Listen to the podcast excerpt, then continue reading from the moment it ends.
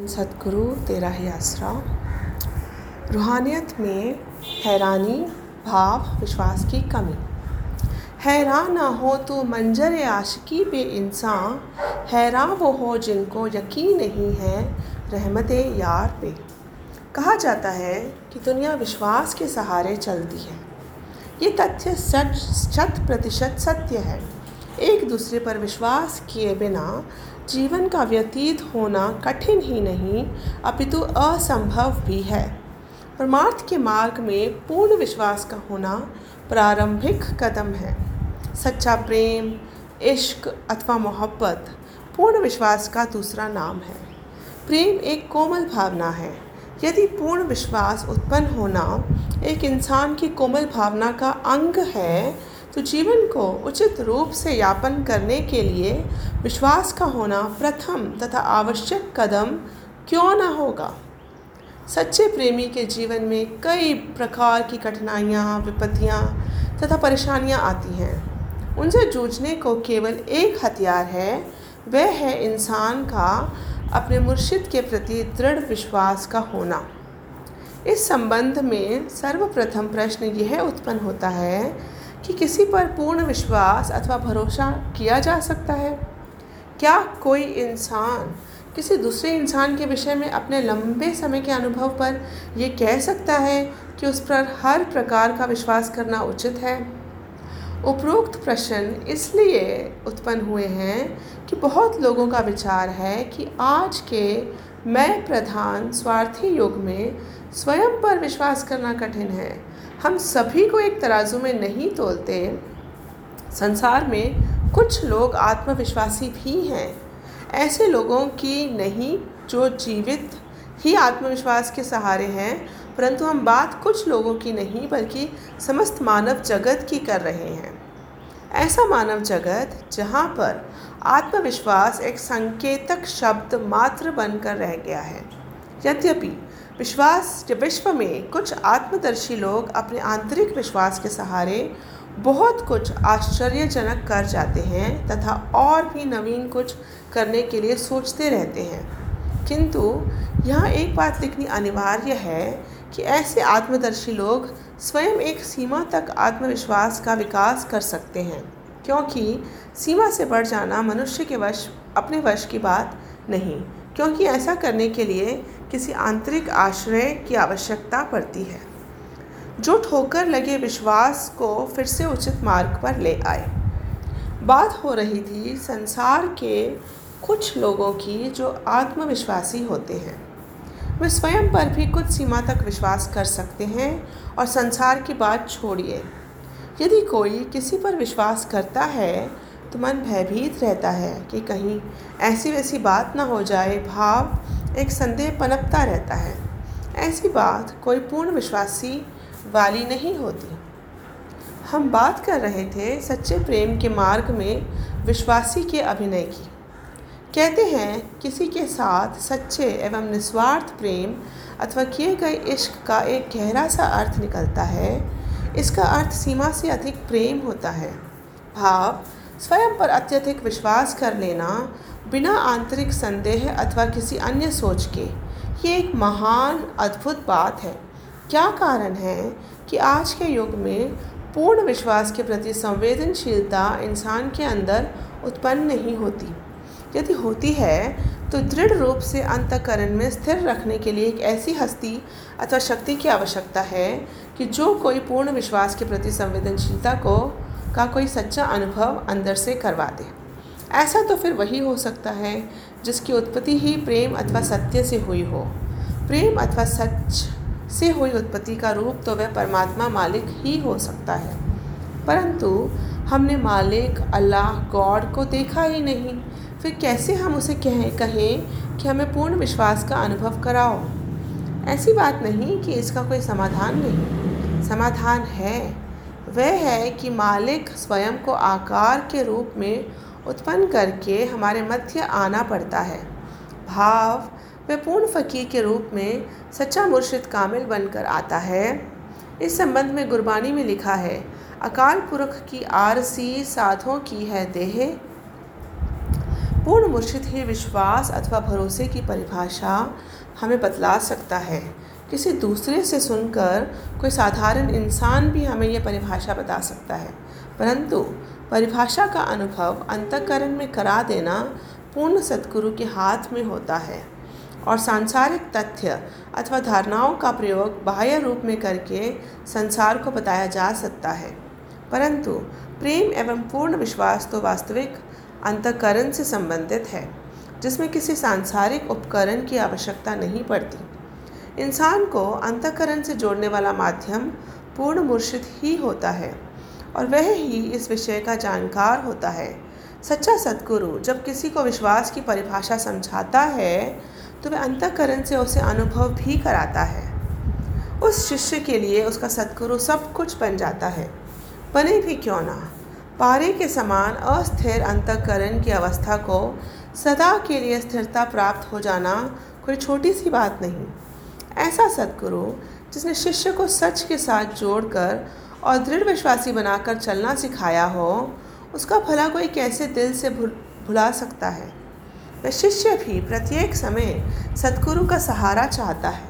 वह शिष्य हर क्षण उसकी रज़ा में, अर्थात खुशी में रहकर जीवन व्यतीत करता है।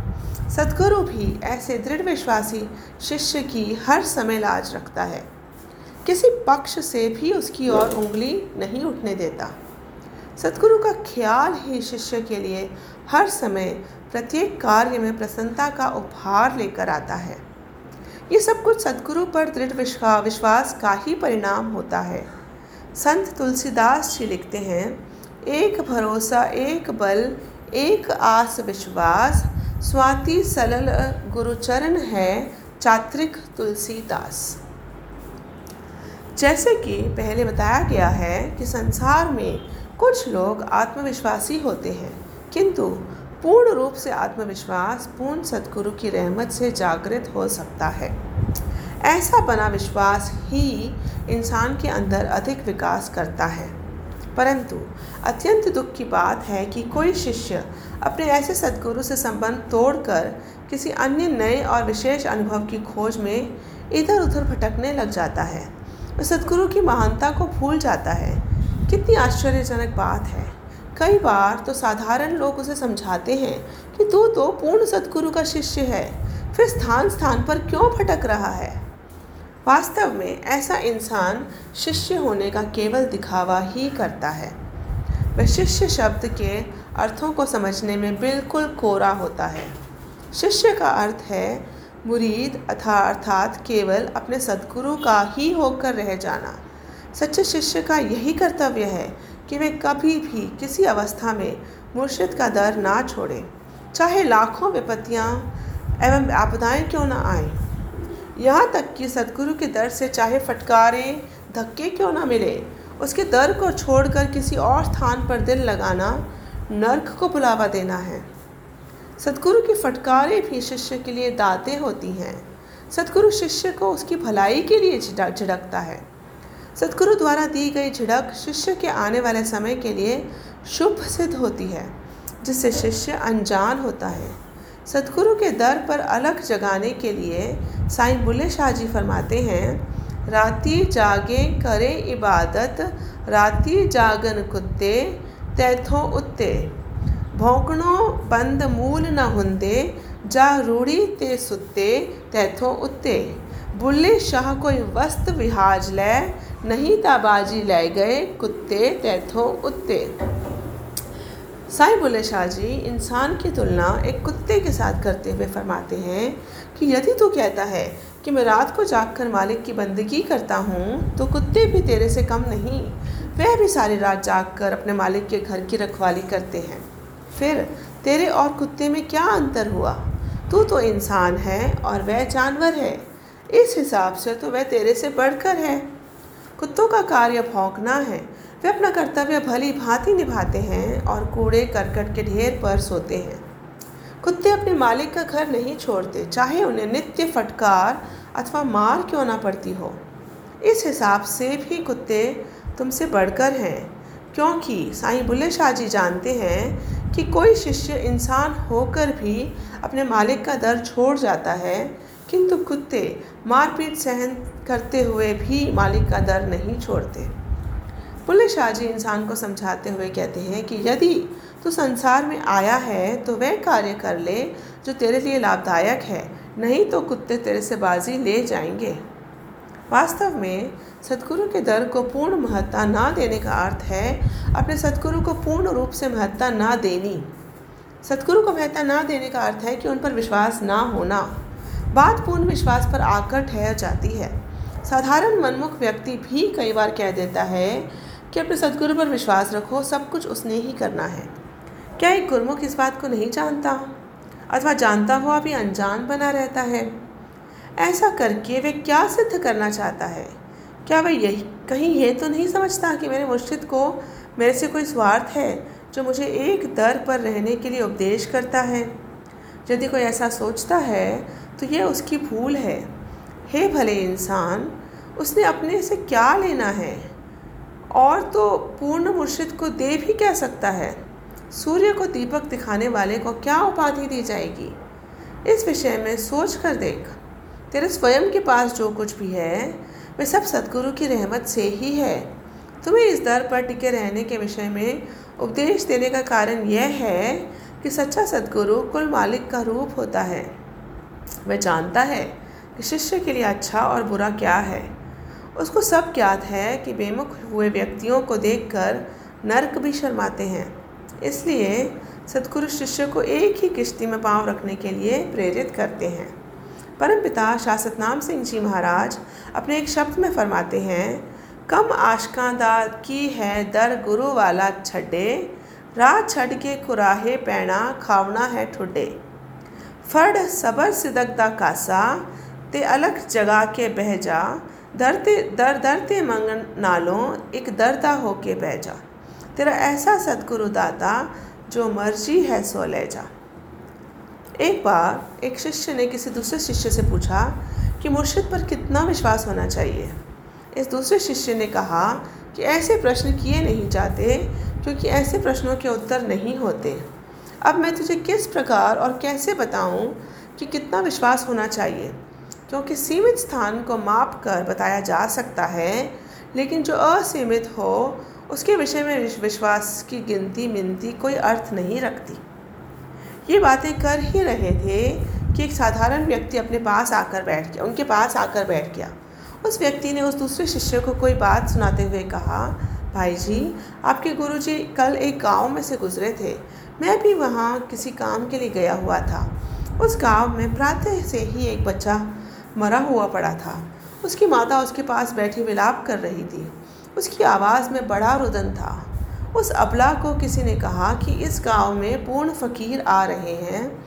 उनके आगे ममता की गुहार करना। फ़कीरों का हृदय अत्यंत कोमल होता है।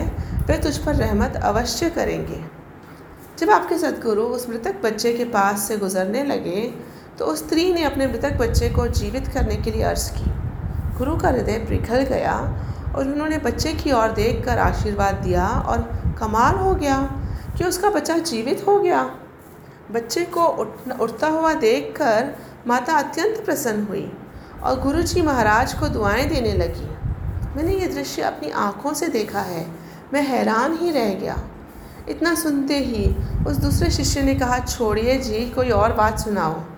इतना सुनते ही पहला शिष्य दूसरे शिष्य पर नाराज़ हुआ और कहने लगा कि, तुम क्या अपने सदगुरु के चमत्कार को सुनना नहीं चाहते? अथवा तुम्हें विश्वास ही नहीं आया? फिर तीसरा व्यक्ति भी हैरानी से बोला कि तुम कमाल के शिष्य हो। तुम्हें तुम्हारे सदगुरु के कमाल की बात सुनाई। तुमने इस विषय में ये क्या क्या कहा? इतना सुनकर वह दूसरा शिष्य थोड़ा सा मुस्कुराया, फिर गंभीर हो गया और कहने लगा कि मैंने ये इसलिए कहा था कि छोड़िए जी, कोई और बात सुनाए, क्योंकि ये तो मुझे भली भांति ज्ञात है कि मेरे मुर्शिद खुदा के लिए ऐसा कर देना कोई विशेष बात नहीं। मैं अपने सदगुरु को रब से कहीं आगे मानता हूँ और रब के प्रति लोगों का ख्याल है कि वह पल में सृष्टि की रचना करके उसे नष्ट करने की शक्ति भी रखता है। परंतु मेरा मुर्शिद तो रब से कहीं आगे है, अर्थात उससे अधिक शक्तिशाली है। यदि प्रभु सृष्टि की रचना पल में करके उसे नष्ट करने की शक्ति रखता है तो मेरे मुर्शिद के लिए आपकी सुनाई बात कोई विशेष अर्थ नहीं रखती। वे क्या नहीं कर सकते? यदि तुम कह देते कि अमुक स्थान पर सारा नगर नष्ट हो गया और तुम्हारे सदगुरु ने उस नगर को अपनी एक दृष्टि डाली तो वह सारा नगर जीवित हो गया। तो मुझे फिर भी हैरानी नहीं होनी थी। मैंने फिर भी यही बात कहनी थी कि मेरे सदगुरु के लिए ऐसी बातें बिल्कुल साधारण हैं। कोई और बात सुनाइए। ये बात आपके लिए कोई आश्चर्यजनक हो सकती है, मेरे लिए नहीं। मैं ऐसी बातों को सुनने का आशिक नहीं। मैं तो आशिक हूँ केवल और केवल अपने प्राण आधार सदगुरु यार का और उनकी हर अदा का। उनके मीठे वचनों का। मेरे मुर्शिद वचनों के द्वारा मुझे चाहे झिड़के अथवा गालियाँ ही क्यों ना दें, मैं वे सुनकर भी मस्त हो जाऊँगा। उनकी साधारण बातें मेरे लिए इलाही पैगाम से ऊपर की बातें हैं। उनका दर्शन ही मेरा सुमिरन है। किसी ने उचित ही कहा है, मुझको फुर्सत नहीं मिलती है यादों से तेरी, जाने किस चीज़ को ये लोग खुदा कहते हैं। इतना सुनते ही उस तीसरे इंसान को कोई बात समझ नहीं आई, किंतु पहले शिष्य को पहले किए विश्वास संबंधी प्रश्न का उत्तर अवश्य मिल गया था। उसकी आँखें खड़ी की खड़ी रह गईं और मुख से केवल इतना ही निकला, इतना विश्वास।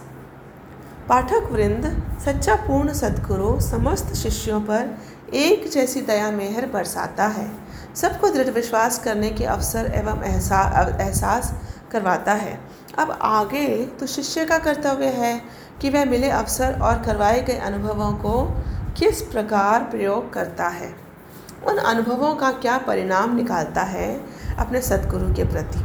परिणामों को आधार मानकर अपने सदगुरु के प्रति विश्वास ही सदगुरु एवं शिष्य के मध्य एक पुल का कार्य करता है। स्मरण रहे तनिक सा संदेह भी भविष्य में विश्वास में एक बहुत बड़ी दरार उत्पन्न करने का कारण बन सकता है।